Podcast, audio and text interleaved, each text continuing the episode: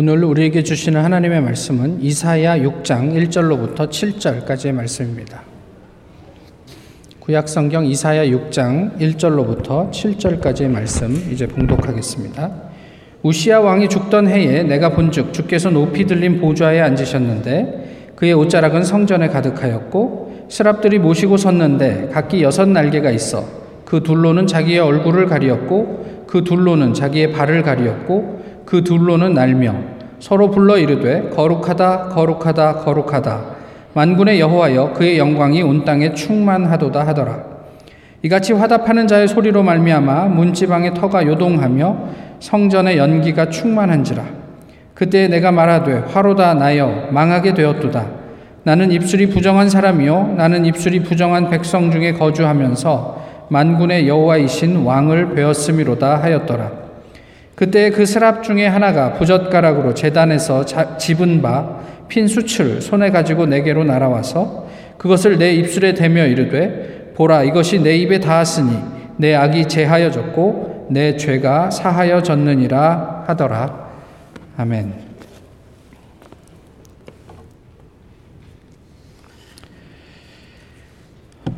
지옥은 면해야 할 텐데 신학교 시절부터 어, 주일이 지나면 주일날 나눈 어, 설교 말씀을 가지고 이렇게 같이 교류하며 교제하면서 함께 고민하고 가깝게 지냈던 목사님에게 제가 지난 주 중에 문자를 그렇게 보냈습니다.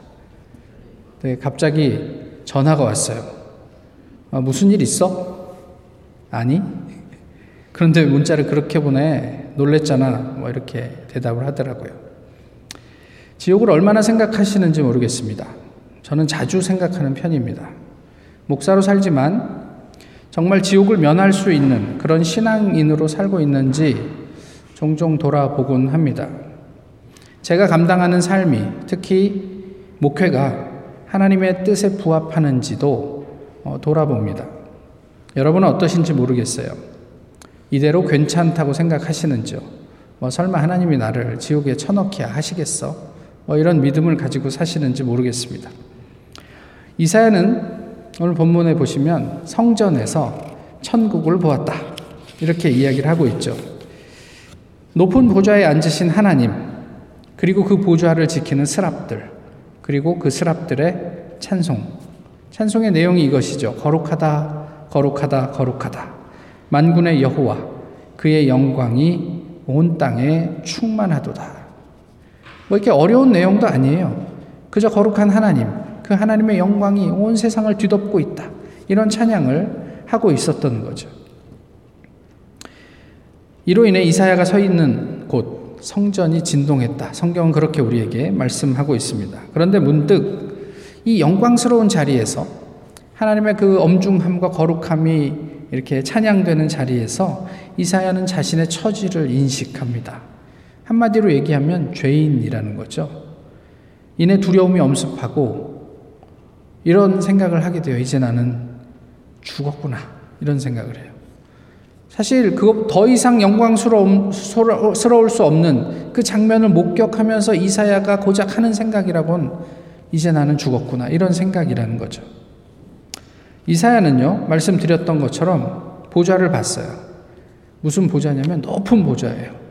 근데 그 보좌는 하나님을 위한 보좌이죠. 그 하나님을 위한 높은 보좌를 받고 또 하나님의 영광, 그 중대함이 온 땅에 충만함을 보았습니다. 그리고 말씀드렸던 것처럼 동시에 자신의 처지를 한탄하죠. 근데 이게 어떤 처지인가가 궁금해요. 아마도 자기가 본 천국의 모습과는 상반되는 어떤 상황들이 떠올랐던 것이 아닌가 싶어요. 그러니까 이사야는 온 세상에 이렇게 있는 사람들을 위한 보좌, 그리고 하나님이, 하나님의 그 중대함을 잊고 사는 현실을 보면서 어, 자신의 모습들을 탄식하고 있는 게 아닌가. 이러한 실제가 우리에게 가져다 주는 결과가 죽음이라는 사실이 개탄스럽고 또 한편으로는 당황스럽지 않았을까 싶은 거예요. 뭐 이사야가 무슨 뭐 대단한 죄를 짓고 살았겠습니까? 그는 하나님이 부르신 선지자로 그렇게 살았잖아요. 그럼에도 불구하고 하나님의 보좌 앞에서 그가 보았던 것은 괜찮겠지. 이 정도면 문제 없겠지 하던 그런 상황이 그렇게 문제 없는 상황이 아니라는 사실이었던 거예요. 문제는 사람들이 그것이 평화인 줄 알고 살고 있다는 점이 문제예요. 그러니까 소위 성공이라는 것을 통해서 누리는 보좌에 만족하며 하나님의 영광을 간과하고 있는 사람들의 모습이 문제였습니다. 사울 왕이 그랬던 것처럼요. 아시는 것처럼 사울 왕은 어, 하나님이 하라는 대로 잘 안 했어요. 근데 뭐 그게 대단한 건 아니었는데 그로 인해서 사무엘이 하나님이 당신에게서 떠났다. 이제 다른 왕을 세우실 것이다. 그쯤 되면 사울 왕이 이제 비실비실 몸도 약해지고 뭐 전쟁에 나가면 지고 뭐 이래야 되는데 성경은 그렇게 이야기하지 않아요. 전쟁에 나가면 사울은 승승장구합니다. 몸도 크게 문제가 없어요. 그러면서 계속 사무엘은 너는 이제 끝났어. 그런 얘기만 하는 거죠. 뭐 들을 땐 기분이 나쁜데요. 돌아서면 전쟁에 나가고 이기고 돈도 많이 벌고 별 문제가 없거든요. So what? 그러면서 하나님을 간절하게 찾는데 소홀했던 거예요. 사울 왕은. 지금 지내는데 크게 불편하지 않고 문제가 없으니까 뭐 하나님이 그리 필요하지 않았던 것일 수도 있다는 말이죠. 다시 말씀드립니다. 게으른 뚱땡이 목사와 거만한 성도들이여 제발 부탁합니다. 스스로를 돌이켜 보십시오. 당신들이 믿고 생각하는 것과 달리 당신들의 지식 수준은 바닥입니다. 수준 높은 박사인 줄 착각하지 마십시오. 혹여 이전에 잘 알고 있었을지라도 이건 내가 이미 통달한 거야. 이거 다 아는 거야. 라고 생각하지 마십시오. 루터가 자기의 책을 시작하면서 교인들에게 한 말입니다. 그걸 그 책 안에 써, 써놓은 얘기죠. 괜찮다고 생각하지 마십시오. 당신들이 지금 알고 있는 것은 아무것도 아닙니다. 이런 이야기를 하고 있는 거죠. 우리는 끊임없이 하나님의 그 자리에 앉으려고 애를 씁니다. 갑질도 그 발로예요. 자존감이 낮은 사람이 자신의 우월함을 드러내기 위해서 하는 것이 갑질이라는 거죠. 그래서 내가 마치 왕 위에 앉아 있는 것처럼 나에게 한 거 할 수 없는 그 사람을 향해서 왕처럼 군림하는 그런 모습이 갑질이라는 거예요. 그런데 그 갑질을 하는 사람이 어, 이재용 씨 앞에서도 동일할 수 있을까요? 네이처의 논문을 publish하면 얼마나 좋겠어요. 자랑할 만하죠. 그런데 막 자랑했는데 그 사람이 노벨상을 받았네? 어떠실 것 같으세요? 우리는 무엇을 드러내고 있습니까? 우리는 무엇을 자랑합니까? 혹시 우리의 연약함을 가리기 위해서 끊임없이 사람들을 압도할 무엇인가를 필요로 하고 있는 것은 아닙니까? 혹 우리의 죄를 가리기 위해서 스스로 신이 되려고 호시탐탐 기회를 엿보고 있는 것은 아닐까요? 반대로 나의 약점을 숨기기 위해 마땅히 해야 할 일을 방기하고 있는 것은 아니에요? 연약하다고 말은 하지만 남들이 나의 진가를 알아주기를 바라는 마음으로 한껏 내가 지금 소유하고 있는 어떤 스펙들을 가지고 나를 한 치장하고 있는 것은 아니냐는 말이에요. 이제 고민이 시작됩니다. 실상을 보니 이제까지 누렸던 보좌라 생각했던 그 자리가 너무 초라해요. 내가 대단한 것들을 이룬 것 같고 세상에서 뭔가 잔자리 차지하고 있는 것 같았는데 그것이 하나님이 내게 주신 은혜라고 생각하고 이게 내가 누릴 보좌라고 생각했는데 진짜 보좌 앞에서 인간은 그저 한낱 죽을 수밖에 없는 존재임을 깨닫고 탄식하게 되는 거예요. 이게 고민이 아니고 뭐예요? 이 정도면 잘 사는 줄 알았는데 죽음밖에 내 앞에 없다? 이게 고민이 되는 거죠. 화로다. 나여, 나여, 망하게 되었도다. 지금 우리가 추구하는 대부분의 일이 이렇게 될 겁니다. 하나님 앞에서 내가 이걸 위해서 평생을 들였구나. 이런 허망에 빠질 수 있다는 말이에요. 좀 성공한 사람들이 흔히 하는 오해가 있어요. 뭐냐면 이렇게 하면 된다는 거죠. 어, 내가 설명해 준 대로 살면 너도 성공할 수 있다 이런 얘기예요. 뭐 많은 경우에 죽기 아니면 까무러치기로 살면 누구나 성공할 수 있다고 독려하죠. 또 뭐 방송인으로 살다가 돈 좀 번 사람이 여기저기에 나가서 이렇게 하면 이렇게 투자하면 너도 뭐, 뭐, 뭐, 부자가 될 수 있다. 뭐 이런 이야기를 해요. 이것이 현대 사회의 비극이라고 알랭드 보통은 얘기했어요. 모두가 될 수 없는데 모두가 될 수 있는 것처럼 오해하면서 사니까 고통스럽다는 거예요. 목회는 다를까요? 동일하죠. 좀 큰 교회 목사님들이 사람들 모아서 하는 말이 세상의 성공 비결과 다르지 않아요. 이렇게 목회하면 너희도 큰 교회 목사 될 수 있다. 이런 얘기예요. 그분들이 얘기하는 비결 속에는 하나님은 없고 교인의 숫자만 있습니다. 우리가 가진 큰 오해입니다. 몇십 년 만에 축구 시합 나가서 붕붕 날아다닌 후 1년 동안 다리를 절었다. 뭐든 할 수 있다는 내 알은 유효 기간이 지난 것이었다. 강원도 양양 같을 거라 생각해서 서울의 미세먼지 속을 마스크 없이 일주일을 걸었다가 몸져 누웠다. 어디서든 될 거란 생각은 유효 공간을 벗어난 것이었다. 나처럼 영어를 공부하면 다 잘할 거라 큰 소리 쳤지만 구원받은 이들은 한 줌이었다. 누구에든 통할 거란 믿음은 개인의 범주를 넘어선 일반화였다. 미련함이란 그때만 되고 거기서만 되고 나한테만 되는 것을 마치 만고불변의 진리인 양 고집하는 것이다. 우리가 믿어 의심치 않는 대부분이 미련함 아래에 있다. 한때 한국에서 영어 강사로 이름을 날리던 분이 자기의 과거를 돌아보며 쓴 글입니다. 그리고 그는 성공한 사람들의 오해를 미련함이라고 표현했습니다. 이사야는 천국을 보며 이것을 깨달았어요. 망했구나. 누가복음 17장에 보시면 우리 신앙인들의 자기 인식에 대해서 중, 중요한 말씀이 나옵니다. 첫 번째는 실족하게 하는 일이 없을 수 없으나 실족하게 하는 자에게는 화로다. 이렇게 예수님께서 말씀하시면서 차라리 실족하게 할진데 연자맥도를 그 목에 달리우고 바다에 던져지는 게 더 낫다 이런 얘기를 하셨어요. 예수님이 마지막으로 십자가에 가시기 전에 제자들에게 하신 유언과도 같은 말씀이에요. 세상에는 실족하는 일들이 비일비재하게 일어날 거야. 안 일어난다고 얘기 안 하시고 그러면서 제자들에게 그런데 실족하게 하면 그게 너희에게 화야. 망하게 돼. 이렇게 얘기하시면서 그러기 전에 그냥 목매달고 죽는 게 더 나을 수도 있어. 이런 얘기를 하시는 거죠. 이 이야기를 듣는 제자들의 마음이 어떻게, 어떻겠냔 말이에요. 그런데 이어서 용서에 대해서 말씀하시는데 하루에 누구라도 일곱 번 너에게 죄를 짓고 일곱 번 회개하노라고 하면 어떻게 하라고요? 용서하라고요. 근데 이게 말이 일곱 번이죠. 한번 계산을 해보시면 여덟 시간 잠, 잠을 자야 되고 또 그 외에 무슨, 무슨 씻고 무슨 밥 먹고 하는 시간을 제하면요. 한 시간 반에서 두 시간 사이에 계속 와서 나한테 뭔가 안 좋은 일을 해야 되는 거예요. 그 나에 대해서 사기를 치고 와가지고 어 미안해. 어, 그래 괜찮아. 내가 그 오늘 읽은 말씀이 있어서 내가 한 번 더 봐준다. 그리고 갔는데 또 한 한 두 시간 있다가 와갖고 어 내가 또 사기를 쳤네. 미안해. 이러면 이게 회개입니까?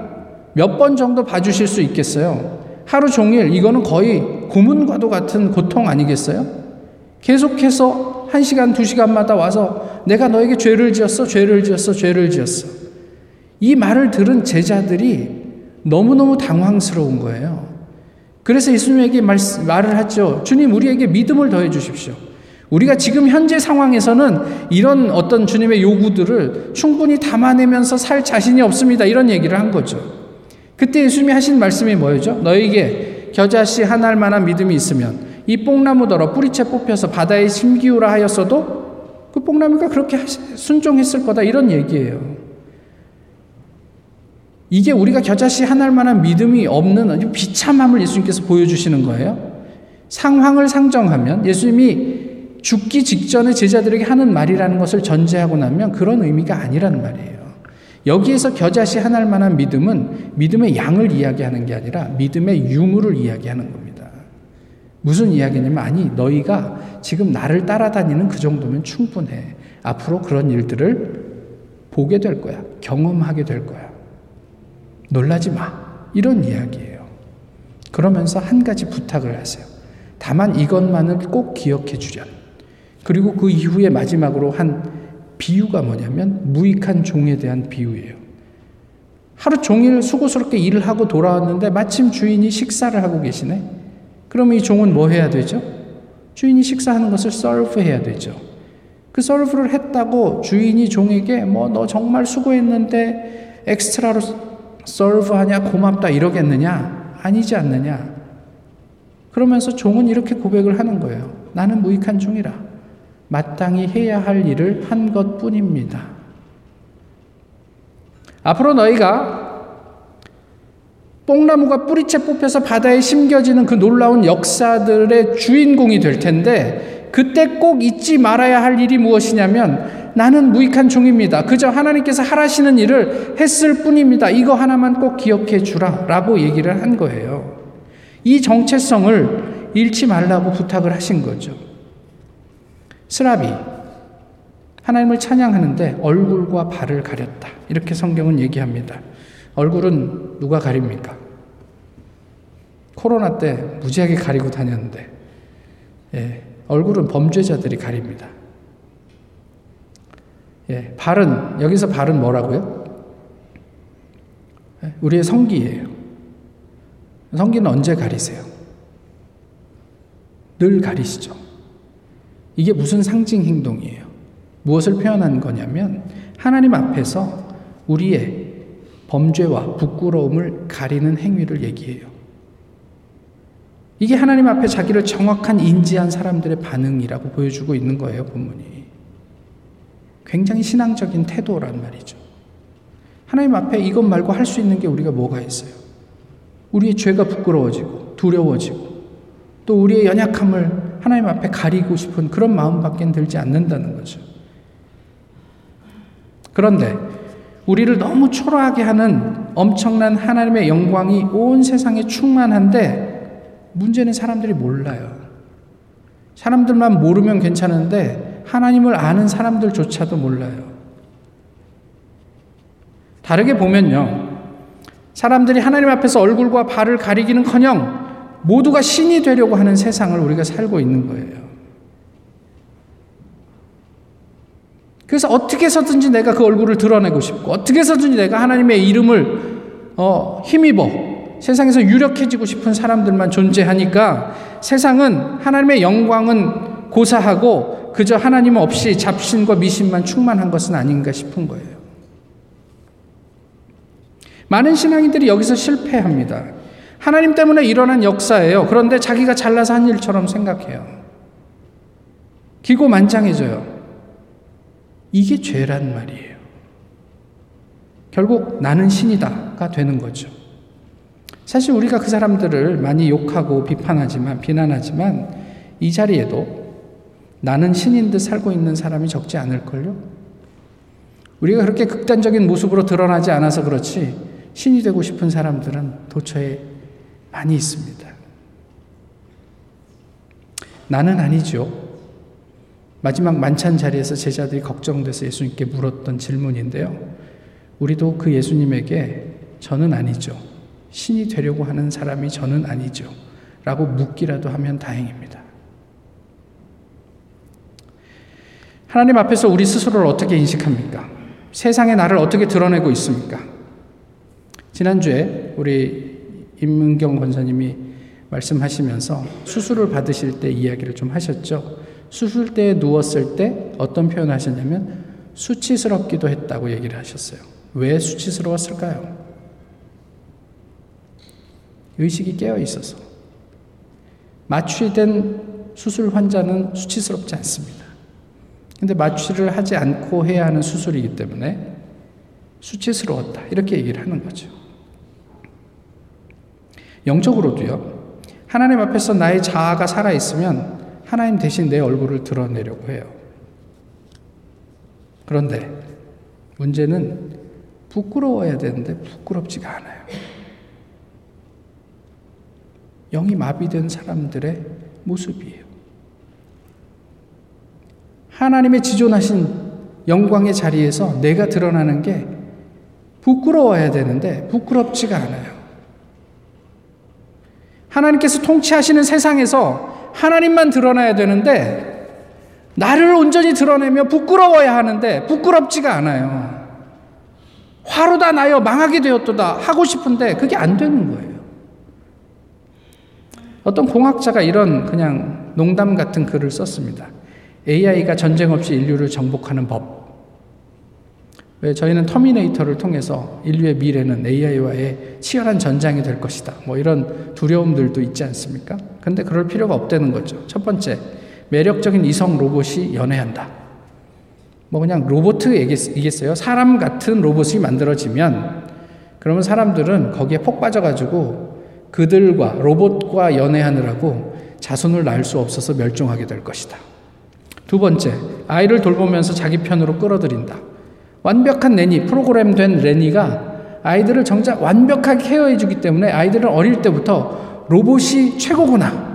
그래서 사람에게 관심을 갖지 않게 되며 자연스럽게 멸종하게 된다. 세 번째, 돈을 줬도록 만든다. 이분의 표현이에요. 이제 우스갯소리로 하는 거니까 그냥 너무 심각하게는 받지 마시고 똑똑한 사람도 돈 벌게 해주면 다들 넘어오더라. 다음 네 번째 즉각적인 욕구를 해결해 준다. 그 완벽한 그 존재가 내 앞에 있으니까요. 이건 도덕적인 범주를 넘어서요. 그냥 기계잖아요. 기계와 내 욕구를 해결하는데 무슨 의미가 있어요? 누가 비난해요? 그러면서 멸종을 유도한다. 이런 표현이 있어요. 항상 재미있게 해주고 즉각적으로 욕구 해결하면 도파민 중독으로 인간적인 느린 해결에 만족하지 못하게 된다. 즉, 사람이 로봇하고만 만나고 싶어진다. 유튜브 중독을 생각하시면 이해가 빠르실 듯. 다섯 번째, 언론과 여론의 왜곡. 스스로 생각하는 사람은 극소수이다. 돈으로 언론을 왜곡하는 건 지금도 재벌들이 쓰고 있는 방법이다. 로봇이 사람보다 뛰어나서 로봇에게 의존하는 것이 좋다고 세뇌한다. 뭐 웃자고 하는 이야기지만 인간이 만든 최고의 지성 앞에서 인간은 이렇게 허무하게 멸종할 수도 있겠구나 아, 싶은 생각을 잠시 해보았습니다. 성경이 이야기하는 하나님의 가치가 무엇입니까? 인간의 죄 인식이에요. 요즘 죄 이야기하는 경우가 많지 않지만 하나님 분명히 우리에게 너희는 죄인이다 이렇게 말씀하셨어요. 그리고 그 죄 때문에 하나님 앞에서 두려움을 느끼는 것. 이것이 인간이 인간 되는 거예요. 그런데 역설적이게도 그것 때문에 그것이 우리를 자유롭게 한단 말이에요.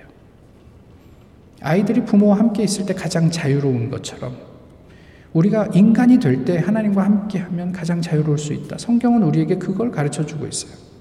세상의 가치는 뭐예요? 성공이에요. 우위예요. 불혹이에요.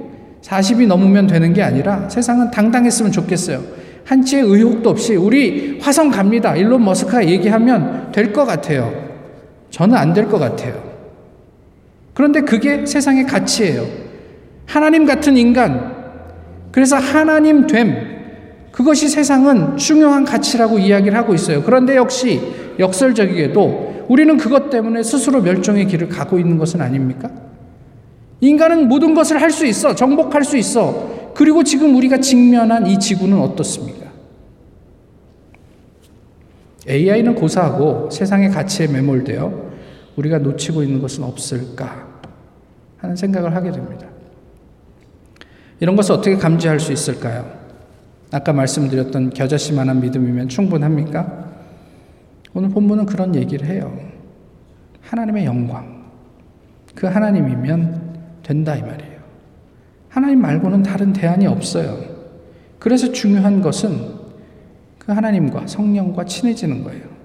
하나님과 친밀하게 교제하는 거예요. 그래서 성경도 읽으시라고 하고 기도도 하자고 하는 거죠.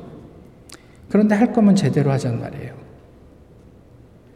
우리는 언제 하나님을 찾습니까? 평안할 때 하나님을 잘 찾습니까? 아니면 갈급할 때 찾습니까? 그 갈급할 때가 언제입니까? 아이들이 말썽을 피울 때, 뭐 교수가 나를 힘들게 할 때, 또 뭐 돈이 없을 때, 우리 어떤 결핍이 있을 때 하나님을 찾지 않아요? 그런데 그 결핍을 채우기 위해 하나님을 찾는 것으로는 우리의 참 자아를 찾아가는 방향과는 좀 다른 방향이에요. 우리가 하나님을 만날 수 있는 자리는 인간의 죄성을 절감하는 곳이란 말이에요. 결국 우리의 스펙으로 가능한 일이 아니에요. 우리가 능력이 있어서 하나님을 찾아갈 수 있는 게 아니더라는 거죠. 하나님만 하실 수 있는 일이에요. 그러니까 신앙생활을 하면서 사람이 드러나는 일, 그것을 제발 좀 하지 마세요. 사람이 드러나는 일이 뭔지 좀 고민하시면 좋을 것 같아요. 아닌 것 같은데 그런 일들이 적지 않거든요. 아무 일도 하지 말라는 게 아니에요. 우리의 능력으로 하고 말고를 결정하는 것은 하나님의 보좌를 차지하는 일이에요. 우리가 하나님 되는 거란 말이죠. 내게 주어진 삶, 초대된 자리를 하나님의 도우심을 바라고 감당해 보는 것이 믿음이에요. 하나님 우리에게 자격을 묻지 않습니다. 믿음을 물으십니다. 자신의 죄 때문에 죽음의 두려움에 사로잡힌 이사야에게 한 스랍이 재단의 수추로 그의 죄의 근원을 살라버렸어요. 그냥 단숨에 해결해 버렸어요. 여기서 이사야의 어떤 능력이 필요했습니까? 이사야는 어떤 노력을 해야 했습니까? 이사야가 어떤 것을 고려해야 했습니까? 아무것도 할 게 없었어요. 그저 하나님을 찬양하던 스랍이 하나님의 명을 받아 한순간에 이사야의 그 죽음의 공포를 해결해 버리셨단 말이에요. 제자들 스스로의 능력으로 복음을 전하고 병을 고치고 귀신을 쫓아낸 게 아니에요. 우리의 힘으로 평화와 자유를 누릴 수 있는 게 아니에요. 세례 요한이 고백했던 것처럼 예수님 그분은 흥하여야 하겠고 나는 쇠하여야 할 것이다. 라는 그 고백의 의미를 좀 깊이 생각해 보셨으면 좋겠어요. 지난 주간에 수단의 내전 때문에 급작스러운 어떤 변화가 있어서 한국의 어떤 특수부대들이 투입이 돼서 수단에 있는 한국 국민들을 다 구출해 내었죠. 근데 수단에 한 명이 남았어요. 나는 여기 남겠습니다. 그리고 어, 돌아오지 않았어요. 소식을 들으셨는지 모르지만 저는 그 얘기를 듣고 궁금했어요. 왜 남았을까? 뭐 따로 더 찾아보지 않아서 아직도 잘 모릅니다. 그런데 과거에 그런 일이 한 번 더 있었어요. 알바니아에 제가 있었던 알바니아에 거기 내전이 일어나서 어, 미국의 그 해병대들이 투입이 돼서 한국 국민 뭐 가릴 거 없이 다 헬기나 뭐 배 이런 것들로 해서 이탈리아로 다 그 구출 작전을 했던 때가 있거든요. 그때 한국인 선교사 한 명이 그곳에 남았어요. 왜 남았는지 아세요? 그 내전 상황 속에 자기 딸이 거기에서 총에 맞아 죽어 묻혀 있기 때문에 그 아버지는 그곳을 떠날 수 없었어요. 그 선교사님에게 알바니아는 전장이 아니고 딸과 함께 할 수 있는 곳이었어요. 본인의 삶의 이유를 되새기는 장소였단 말이에요. 그리고 그는 그곳에 남았습니다. 제가 들어갔을 때 여전히 그곳에서 사역하고 계셨어요. 오늘 우리는 이 세상에 왜 존재합니까? 이 세상 가운데 우리의 정체는 무엇입니까? 우리는 과연 하나님을 하나님 되게 하고 나 자신은 인간이 될 수 있을까요? 하나님 앉으신 높은 보좌를 보는 사람만이 할 수 있는 고백이 있어요. 나는 죄인입니다. 이것이 우리의 정체예요. 모쪼록 우리가 그 보좌를 보게 되기를 소망해요. 이 고백을 통해 하나님이 우리를 자유롭게 하시기를 소망합니다. 기도하겠습니다. 귀하신 주님, 우리가 앉은 하찮은 보좌가 하나님의 은혜라 말하지 않게 하옵소서. 그저 나는 죄인입니다. 나를 극률이 여겨 주옵소서. 겸손하게 기도하게 하옵소서. 온 세상에 충만한 하나님의 영광을 보며 바른 인간됨을 살피는 저희가 되게 하옵소서. 구원받은 자녀로 살게 하시되 나만이 아니라 우리 이웃이 주의 구원을 더불어 누릴 수 있도록 우리를 보내시옵소서. 우리의 능력에 갇히지 않게 하시고 전능하신 전능하신 아버지 하나님을 따르게 하옵소서. 예수님 이름으로 기도하옵나이다. 아멘. 찬송가 25장 함께 부르시겠습니다.